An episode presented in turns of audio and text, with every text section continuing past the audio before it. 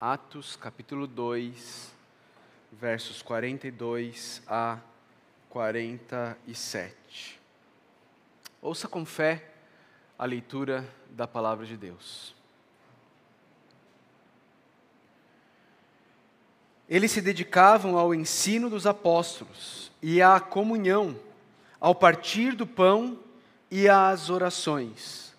Todos estavam cheios de temor e muitas maravilhas e sinais eram feitos pelos apóstolos. Os que criam mantinham-se unidos e tinham tudo em comum. Vendendo suas propriedades e bens, distribuíam a cada um conforme a sua necessidade. Todos os dias, continuavam a reunir-se no pátio do templo. Partiam o pão em suas casas e juntos participavam das refeições com alegria e sinceridade de coração, louvando a Deus e tendo a simpatia de todo o povo. E o Senhor lhes acrescentava diariamente os que iam sendo salvos. Vamos orar? Pai de amor, muito obrigado, Senhor, por mais um domingo reunidos aqui. Muito obrigado pela tua palavra, que é verdadeira. Muito obrigado pela tua palavra, que é viva, que é eficaz. Pela tua palavra que gera vida. Deus, nós te louvamos pela tua palavra. Desde o princípio, a tua palavra tem criado, criou o universo, criou a igreja e tem sustentado nossas vidas, Deus. A tua palavra é poderosa e nós te louvamos por ela, Senhor. Pai, que o teu Santo Espírito fale conosco nessa noite, Deus que através da pregação da tua palavra a gente possa, como igreja, ouvir a tua voz, ouvir o Senhor nos guiando, ouvir o Senhor nos corrigindo, ouvir o Senhor nos encorajando, Deus, a vivermos como igreja, de forma a glorificarmos o teu nome, de forma a sermos um testemunho na cidade em que o Senhor nos colocou, Deus. Por favor, Deus, fale conosco nessa noite. Em nome de Cristo Jesus que nós oramos. Amém.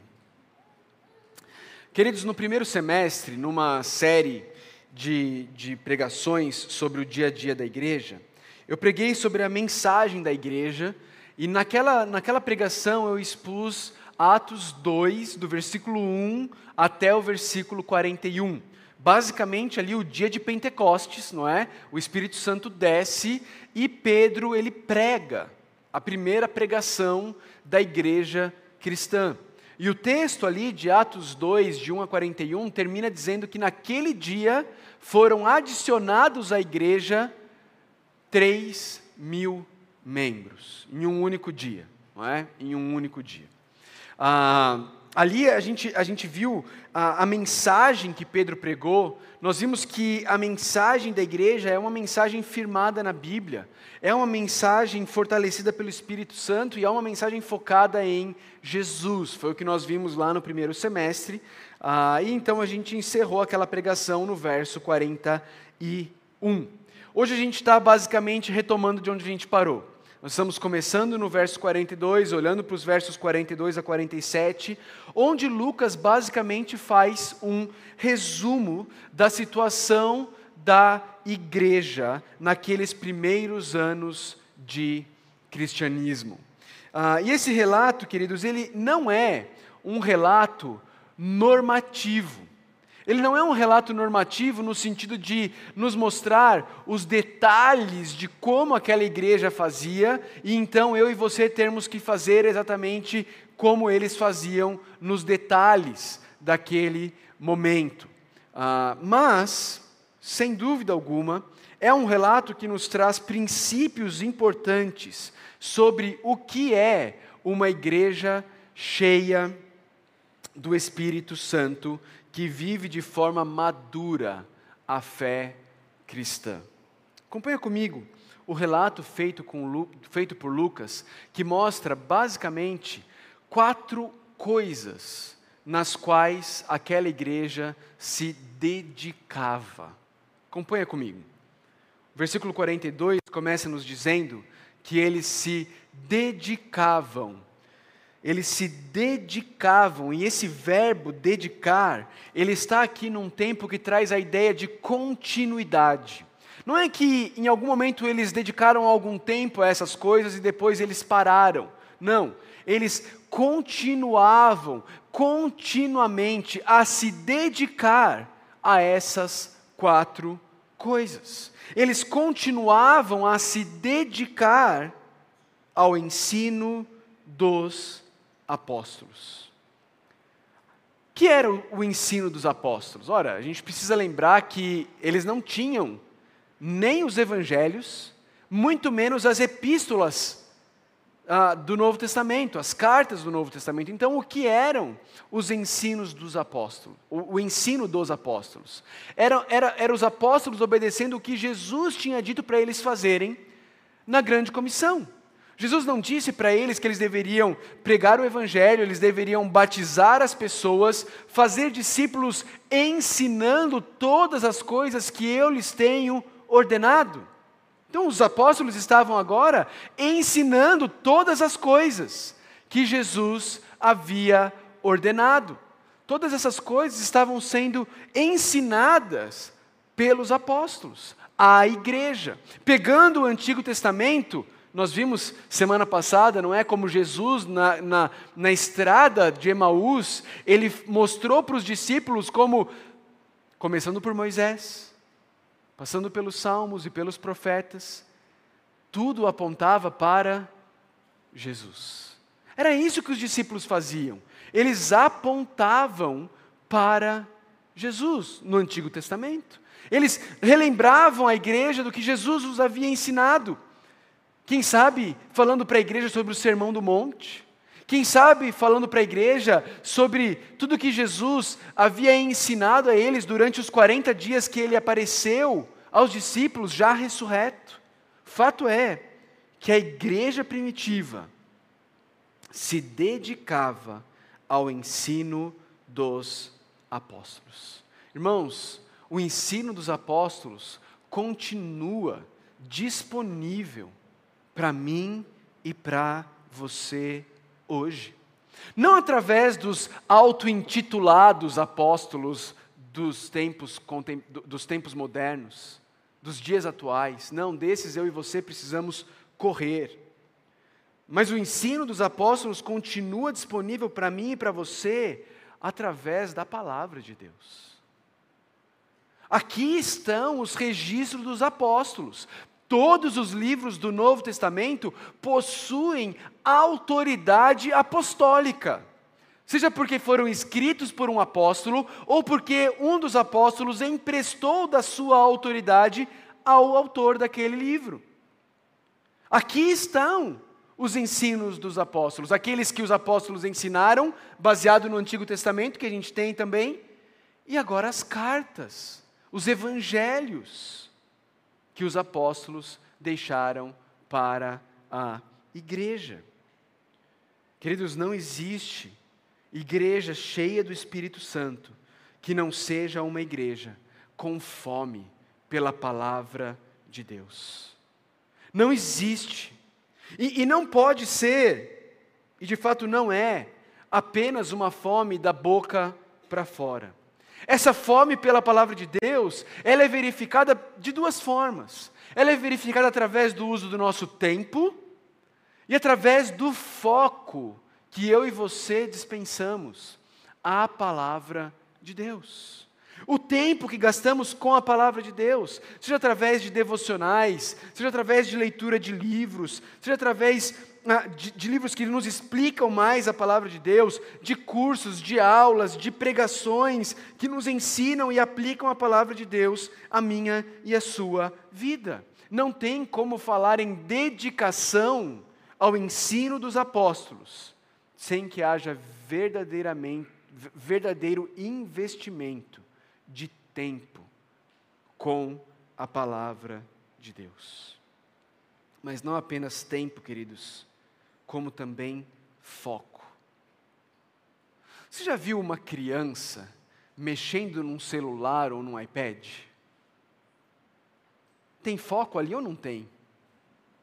Tenta tirar deles têm foco, eles estão focados no que eles estão fazendo. Tenta tirar um adolescente do videogame. Tem foco naquilo que eles estão fazendo.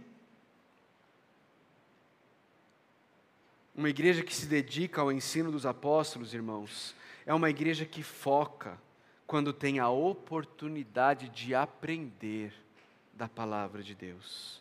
É uma igreja que não se distrai, porque ela de fato valoriza o ensino dos apóstolos. Irmãos, da mesma forma que um marido não ousa dizer que está prestando atenção no que a sua esposa está falando, se ele estiver olhando para o celular, porque ele sabe que ele vai apanhar se ele falar que ele está prestando atenção.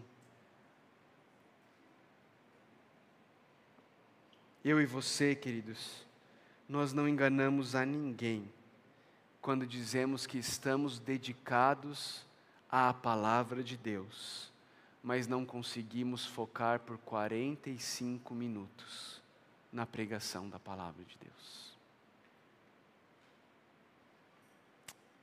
A igreja primitiva, segundo o relato de Lucas, estava dedicada ao ensino dos apóstolos, mas não apenas ao ensino dos apóstolos ela também estava dedicada à comunhão. Essa palavrinha comunhão é, é, a primeira vez que ela aparece na Bíblia, aqui em Atos 2,42. Ela nunca tinha aparecido, ela não aparece nos evangelhos, e é a primeira vez que ela aparece. Atos 2,42. É a palavrinha koinonia. Você que é velho de igreja já ouviu falar essa palavra, não é? Koinonia. É, a ideia dessa palavrinha koinonia, comunhão, é a ideia de ter coisas em comum.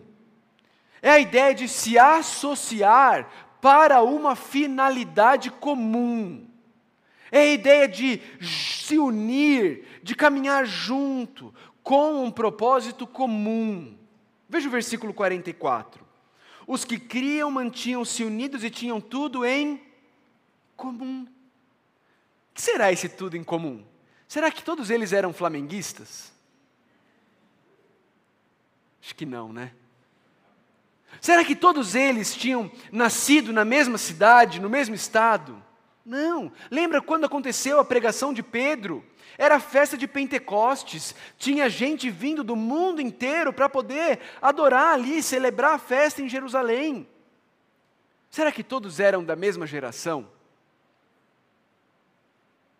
Será que todos eram da mesma classe social? Não, irmãos. Não. Mas, queridos, é que quando eu e você temos o Evangelho em comum, nós temos tudo o que realmente importa em comum. É esse o ponto de Lucas aqui no texto. Tudo que realmente importava, eles tinham em comum, e eles valorizavam o que tinha realmente importância acima de outras trivialidades. O time que você torce, a geração da qual você faz parte, o estado no qual você nasceu, a classe social da qual você pertence, pouco importa. Só a igreja une gente de toda raça, tribo, língua, nação, time de futebol, em torno de uma pessoa, o Senhor Jesus Cristo. Porque se você tem Jesus em comum, então você tem tudo em comum com os outros que também têm Jesus. Essa unidade, queridos, essa comunhão, ela sempre é fruto da nossa união com Jesus. Sempre. O apóstolo João, lá em 1 João, capítulo 1, versículo 3, ele diz assim: Proclamamos o que vimos e ouvimos, para que vocês tenham comunhão conosco. No, nossa comunhão é com o Pai e com o seu Filho, Jesus Cristo. Quem não está em comunhão com Jesus, não tem como estar em comunhão com o corpo de Jesus. E quem não tem comunhão com o povo de Jesus, dá fortes indícios de também não ter comunhão com Jesus. Mas, queridos, como eu e você podemos verificar essa comunhão? Eu creio que os mandamentos de mutualidade são excelentes termômetros dessa comunhão. Lembra dos mandamentos de mutualidade do Novo Testamento? Os tais dos uns aos outros.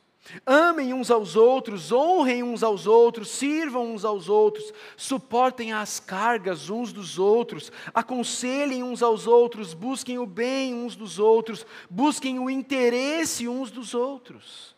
Irmãos, para se viver em comunhão, é preciso ser um doador e não um consumidor. A igreja, relatada por Lucas, era dedicada ao ensino dos apóstolos, dedicada à comunhão uns com os outros, mas também dedicada aos sacramentos. O texto lá no versículo 41 já nos disse que eles creram e foram batizados. Batizados. O primeiro sacramento, a primeira ordem de Jesus, eles já haviam cumprido. E agora eles perseveraram, eles, se dedicavam ao cumprimento do segundo sacramento, a ceia do Senhor. É isso que significa aqui o partir do pão. Veja o verso, o verso 46. Eles partiam o pão em casa. É interessante como diferentes comunidades de fé celebram de forma diferente a ceia do Senhor. E é nesse sentido que eu disse que esse texto não pode ser tido como normativo nos seus detalhes, não é? Semana passada, pela manhã, eu preguei na igreja do, do pastor Marquito. Alguns de vocês o conhecem, ele já esteve aqui pregando para nós, lá em Piracicaba. E quando chegou a hora da ceia, foi muito diferente para mim. Muito diferente. Por quê? Como eles celebram a ceia? Sabe aqueles, aqueles, aquelas garrafinhas de suco tampico? Sabe? Eles, eles entregam meia garrafinha daquela, né, eles colocam ali e lacram, meia garrafinha de suco de uva, e uma irmã da igreja faz um pão para cada um. E aí eles entregam meia garrafinha de suco e um pão. E aí eles entregam e aí eles comem. Lá, e vão, toma o suco e come o pão toma o suco e come o pão. É diferente, está certo, está errado, é apenas diferente. Os elementos estão lá, eles estão comendo o pão e bebendo o suco. Não era isso que era para fazer?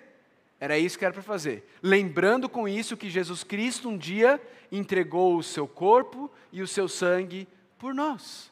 Lá no primeiro século, eles faziam isso não na reunião grande do povo, eles faziam isso nas reuniões pequenas, nas casas.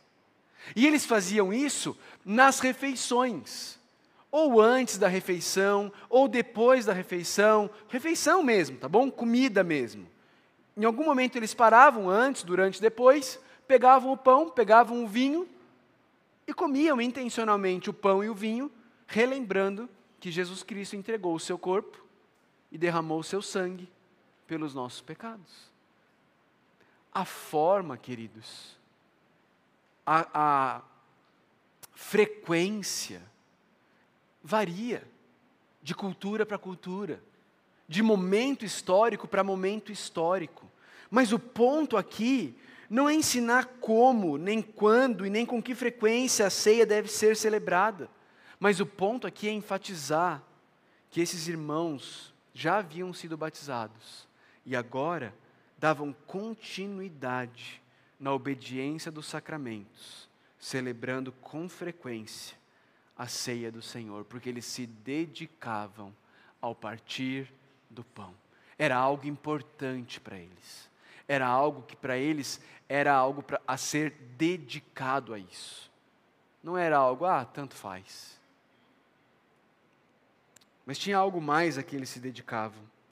O texto diz que eles também se dedicavam às orações. Orações. Irmãos, uma vida de oração só é realidade para aqueles que já entenderam duas coisas: quem eles são e quem Deus é. Porque enquanto eu e você acharmos que nós temos controle sobre as nossas vidas, que a nossa vida está totalmente sob controle, eu e você não vamos ter motivos para orar. Mas quando eu e você entendemos que até mesmo o ar que nós respiramos a cada segundo nos é dado por Deus, aí a gente entende a nossa necessidade de orar. De orar por nós mesmos, de orar pelas nossas, nossas famílias, de orar por seus filhos, por seus pais, de orar pela sua igreja. Quando nós entendemos quem nós somos, nós oramos. Mas quando nós entendemos quem Deus de fato é, aí nós oramos muito mais. Muito mais. Não sei quantos de vocês já assistiram um programa de televisão chamado Shark Tank o tanque dos tubarões. Basicamente, a ideia é: alguém tem um, um sonho, um projeto de empreender.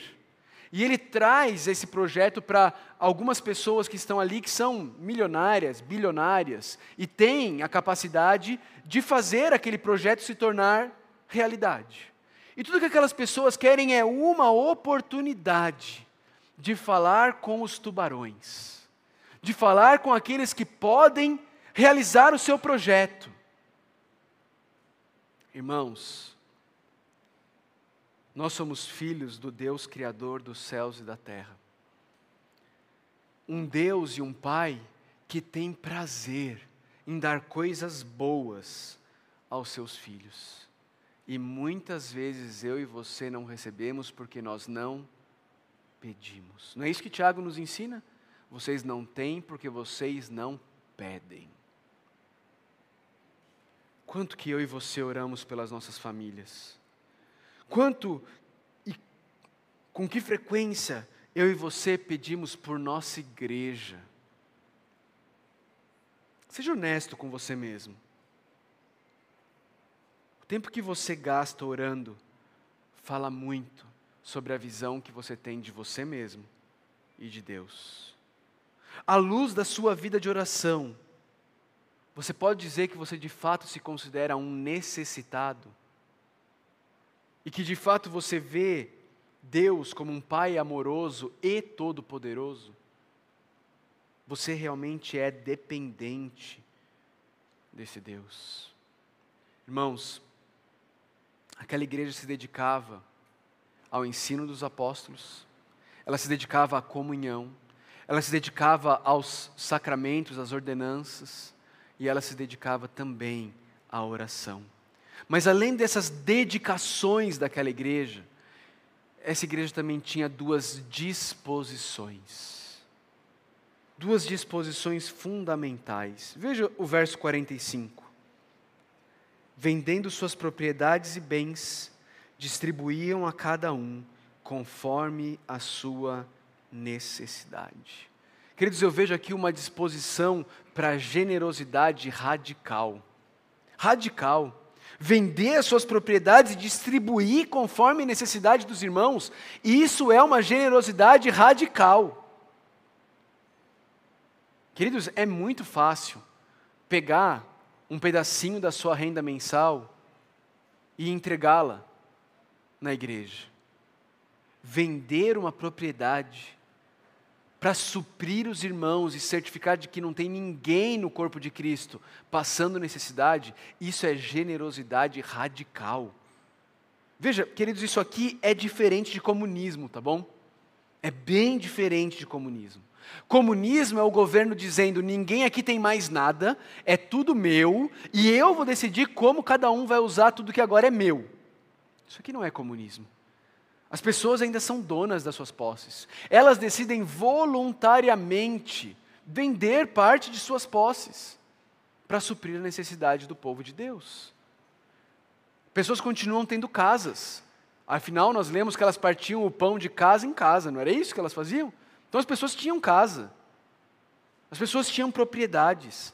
Ah, lá em Atos 5, anos depois, nós encontramos Ananias e Safira vendendo um campo que eles ainda tinham.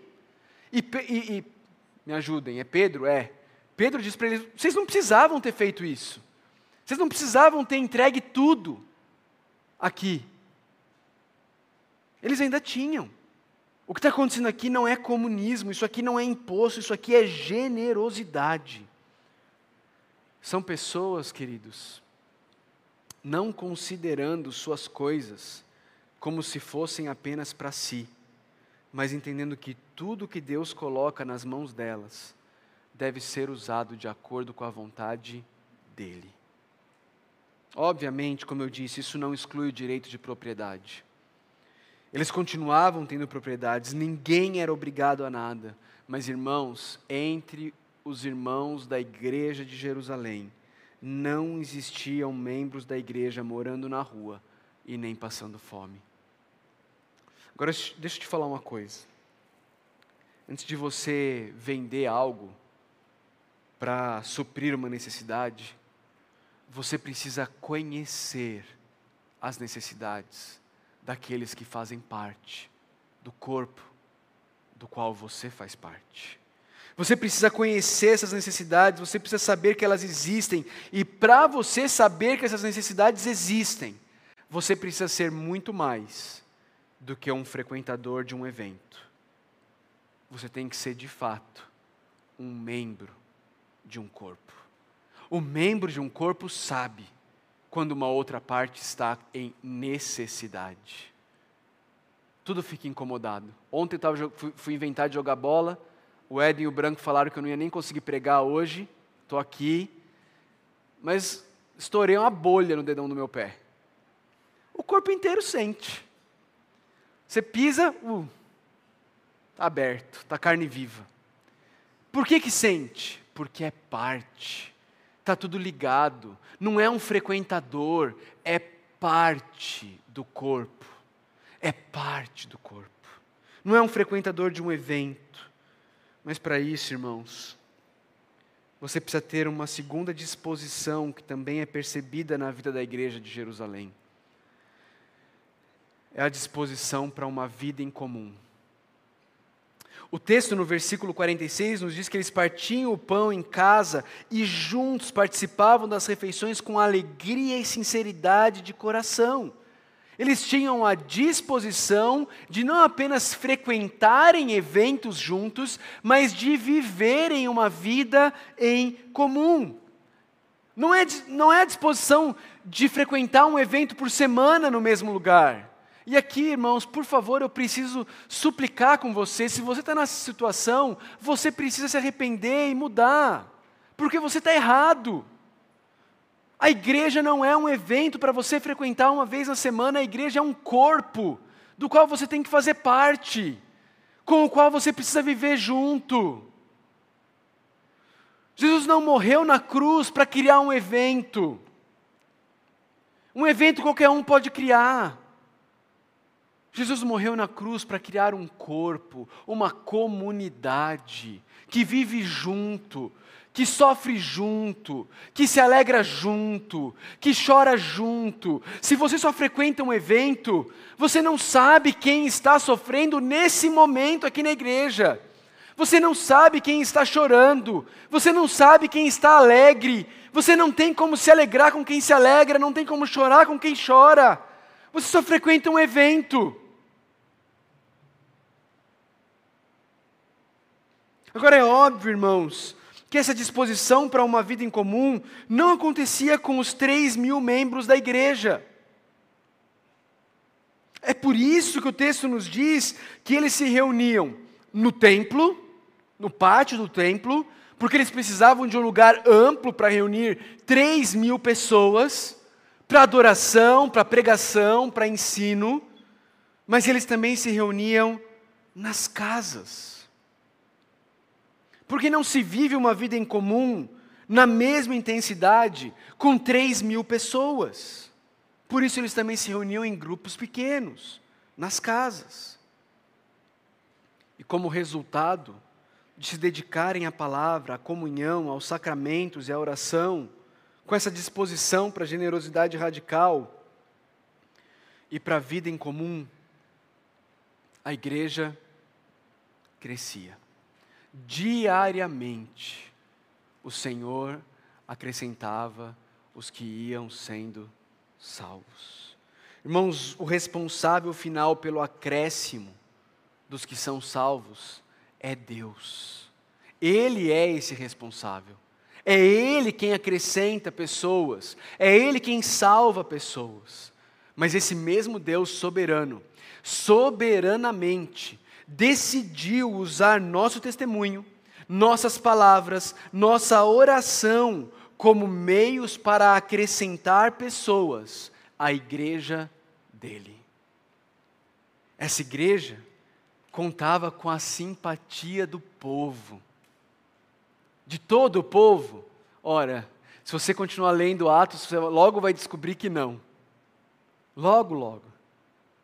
Mas o testemunho dessa igreja, a dedicação deles à palavra, a dedicação deles à comunidade, à comunhão, à oração, a, de, a disposição deles dessa generosidade radical, a disposição deles de viver uma vida em comum, falava muito alto para aqueles que estavam ao redor.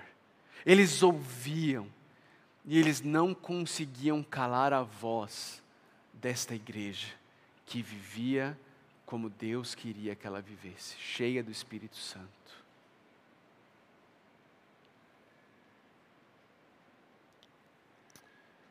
Queria terminar esse tempo com vocês, tentando mostrar um pouco como eu creio e como nós entendemos que essas verdades se aplicam na vida da nossa igreja. O texto nos fala sobre dedicação à palavra, à comunhão, aos sacramentos, à oração, fala de disposição para generosidade radical, a uma vida em comum. Como é que isso acontece na vida da Igreja Batista Vida Nova? Irmãos, algumas coisas são mais enfatizadas em momentos diferentes da vida da nossa igreja. A palavra é enfatizada no culto, é enfatizada o ensino dos apóstolos no sabe. Pastor, o que é sabe? Daqui a pouco eu vou falar mais sobre isso para você. Nos inlocos, quando a gente pega um livro cristão e a gente se dedica a ler um capítulo daquele livro por semana, deixando o autor daquele livro nos instruir sobre a palavra, nós estamos nos dedicando ao ensino dos apóstolos. Quando, quando pessoas aqui se reúnem para fazer discipulado. E tem alguns grupos de discipulado na nossa igreja orgânicos. De pessoas que se uniram e começaram a estudar juntas. Alguns de mulheres, outros de homens. Eles estão se dedicando ao ensino dos apóstolos. O forte da nossa igreja, onde a gente entende que a gente está dando ferramentas para a igreja viver em comunhão, é nos nossos grupos pequenos, nos inlocos, nos dias da família, como nós tivemos ontem. Quem aqui conheceu alguém que não conhecia ontem, aqui da igreja? Olha aí. Um monte de gente, porque você não tem como conhecer pessoas entrando aqui às 18 e saindo dali às 19h30, indo para sua casa. O culto não é propício para isso, não é o objetivo do culto. Mas no inloco, no dia da família, quando nós fazemos os nossos retiros, que a gente passa um final de semana juntos como igreja, os discipulados são propícios para isso, para se dedicar à comunhão os sacramentos. Nós nos dedicamos aos sacramentos no culto. É aqui que a gente celebra os batismos. É aqui que nós celebramos a ceia do Senhor, relembrando, rememorando que Cristo se entregou por nós. A oração acontece nos inlocos à medida que as pessoas compartilham, nos discipulados, no grupo de WhatsApp, a gente tem um grupo de WhatsApp dos membros, as pessoas compartilham. Se você não é membro da igreja, você não sabe, mas ontem o pai de uma irmã querida faleceu. O avô de um irmão querido faleceu. Como igreja, nós estamos orando por eles. Mas quem sabe? Sabe quem se comprometeu a se tornar um membro da igreja. Se comprometeu com este corpo de Cristo. No culto nós também oramos. Onde, onde a gente tem oportunidade para essa disposição de generosidade radical é no inloco, especialmente no inloco. É lá que você vai saber sobre as necessidades das pessoas, sobre a necessidade de um irmão, de uma irmã. E é, é lá que você vai, sabendo dessa necessidade, ter a oportunidade de tirar o escorpião do bolso e falar assim: o que eu tenho não é meu, o que eu tenho é do Senhor. Como pode o meu irmão estar tá passando por uma necessidade real e eu não suprir? Vida em comum, de novo, no inloco, no culto, nos discipulados, no dia da família, retiros, refeições. Como alegra o meu coração quando eu vejo stories de vocês comendo juntos, um na casa do outro. É vida em comum, é vida cristã. É, é isso que é vida cristã, queridos. Não é aqui, é lá fora. Vivendo como igreja, lá fora. Não apenas num evento se todo mundo que está aqui você só vê aqui, está errado, irmão. Está errado. Você precisa viver, você precisa cultivar essa vida em comum. Você precisa intencionalmente buscar relacionamentos com as pessoas aqui, do corpo de Cristo. Deixa eu mostrar um pouco para vocês como, como essas ideias de cuidado, de generosidade, funcionam na prática, no modelo que a gente adotou aqui para a igreja e que a gente entende que é um bom modelo, se nós juntos caminharmos nele. Faz de conta que essa bola aí é a igreja, esse círculo aí é a igreja. E esses círculos menores são os nossos grupos pequenos, são os nossos inlocos. Ok? Hoje nós temos seis inlocos. É muito provável que ano que vem a gente tenha nove inlocos talvez 10. Os nossos inlocos estão muito grandes, isso não é bom. Nós precisamos dividir, que não é uma divisão, é uma multiplicação. Não é? Mas faz de conta que cada pontinho preto que está aí, dá para ver, né? Cada pontinho preto que está aí é um membro da igreja. Ok? É um membro da igreja. Agora, existem alguns membros que você consegue perceber que eles não estão no inloco. Eles deixam de ser membros da igreja por causa disso? Não, eles são membros da igreja. E aliás, a gente entende que existem motivos legítimos para um membro não fazer parte de um grupo pequeno. Talvez você faz faculdade à noite. Talvez você trabalhe nesse período. A gente entende isso. A gente ore, ora para que a sua situação mude e você possa participar. E a gente ora para que você não se acomode nessa situação, para que você anseie por mudar a sua situação, para que você participe. Mas, queridos, cada um desses que estão inseridos num grupo pequeno, em algum momento surge uma necessidade. Em algum momento eles têm uma necessidade, eles têm uma dificuldade. Onde é que eles vão compartilhar isso? Eles não vão se levantar aqui no culto e falar: olha, eu preciso que vocês orem por mim, porque. Não. Eles vão compartilhar no grupo pequeno deles.